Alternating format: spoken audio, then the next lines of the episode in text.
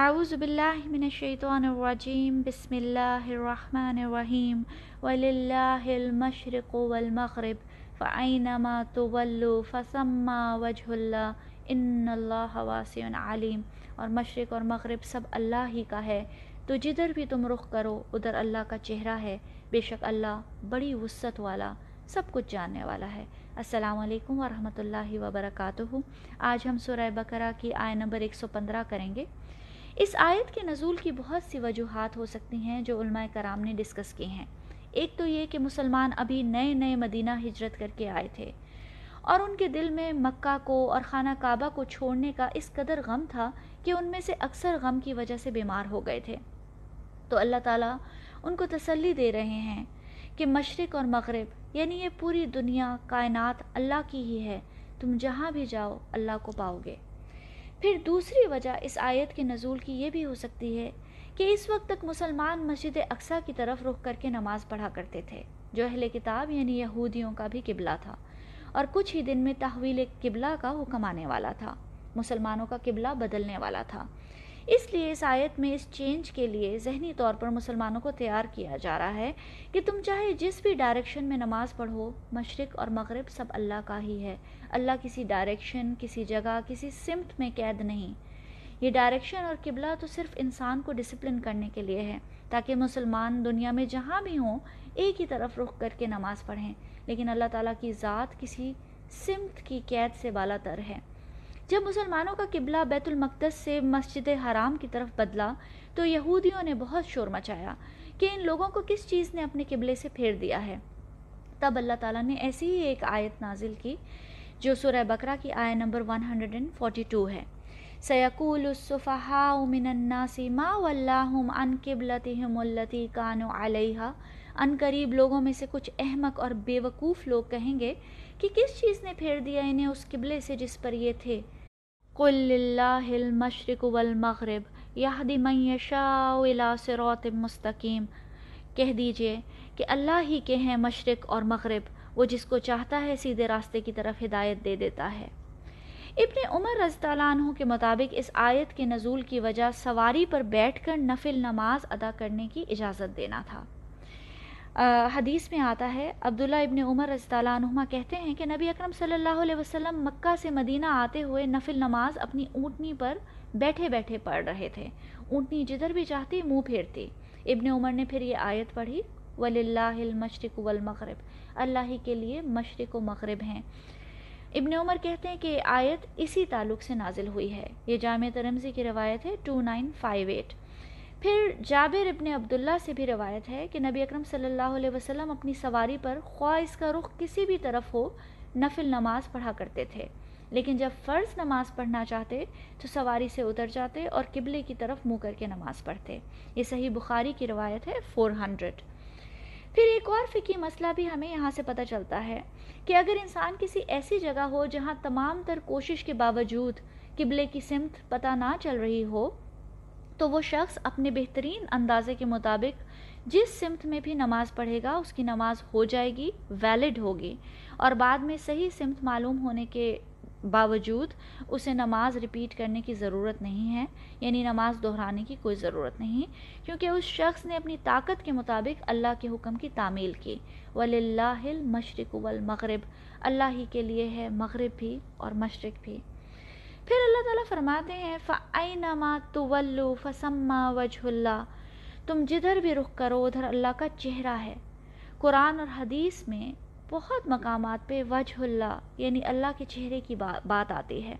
اللہ سبحانہ و تعالیٰ کا چہرہ کیا ہے، کیسا ہے، یہ ہمارے لیے جاننا ممکن نہیں۔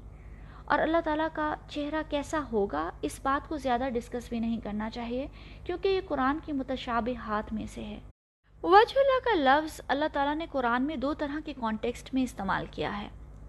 کچھ آیات میں اللہ تعالیٰ کے چہرے کا مطلب اللہ کی ذات ہے۔ جیسے سورہ رحمان میں آتا ہے کل من علیہ فان۔ ہر چیز جو اس زمین پر ہے، فنا ہو جانے والی ہے۔ وہ یب کا وجہ رب کا ذوالجلال والاکرام اور باقی رہے گا صرف تیرے رب کا چہرہ، جو بہت بزرگی اور بہت عظمت والا ہے۔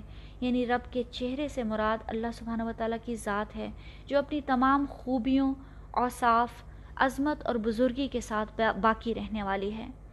پھر قرآن کی کچھ آیات میں اور احادیث میں اللہ کے چہرے کا مطلب اللہ کی خوشنودی اور رضا ہے۔ جیسے سورہ بقرہ کی ہی آیا نمبر 272 میں آتا ہے، وما تنفقوا من خیر فلانفسکم وما تنفقون الا ابتغاء وجه اللہ جو بھی مال تم خرچ کرو گے وہ تمہارے لیے بہتر ہے اور تم نہیں خرچ کرو گے مگر اللہ کے چہرے کی طلب میں۔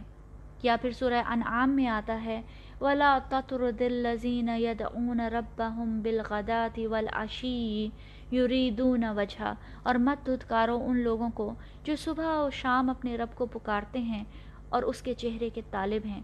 یہاں اللہ کے چہرے کی طلب کا مطلب اللہ کے خوشنودی اور رضا کی طلب ہے۔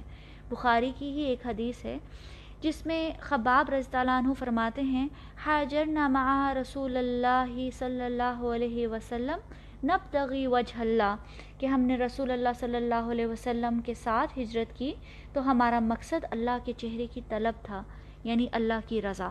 ایک مسلمان اس دنیا میں جو عمل بھی کرتا ہے، اس کا مقصد اللہ کی رضا حاصل کرنا ہوتا ہے، تاکہ جس دن اس کی اللہ سے ملاقات ہو۔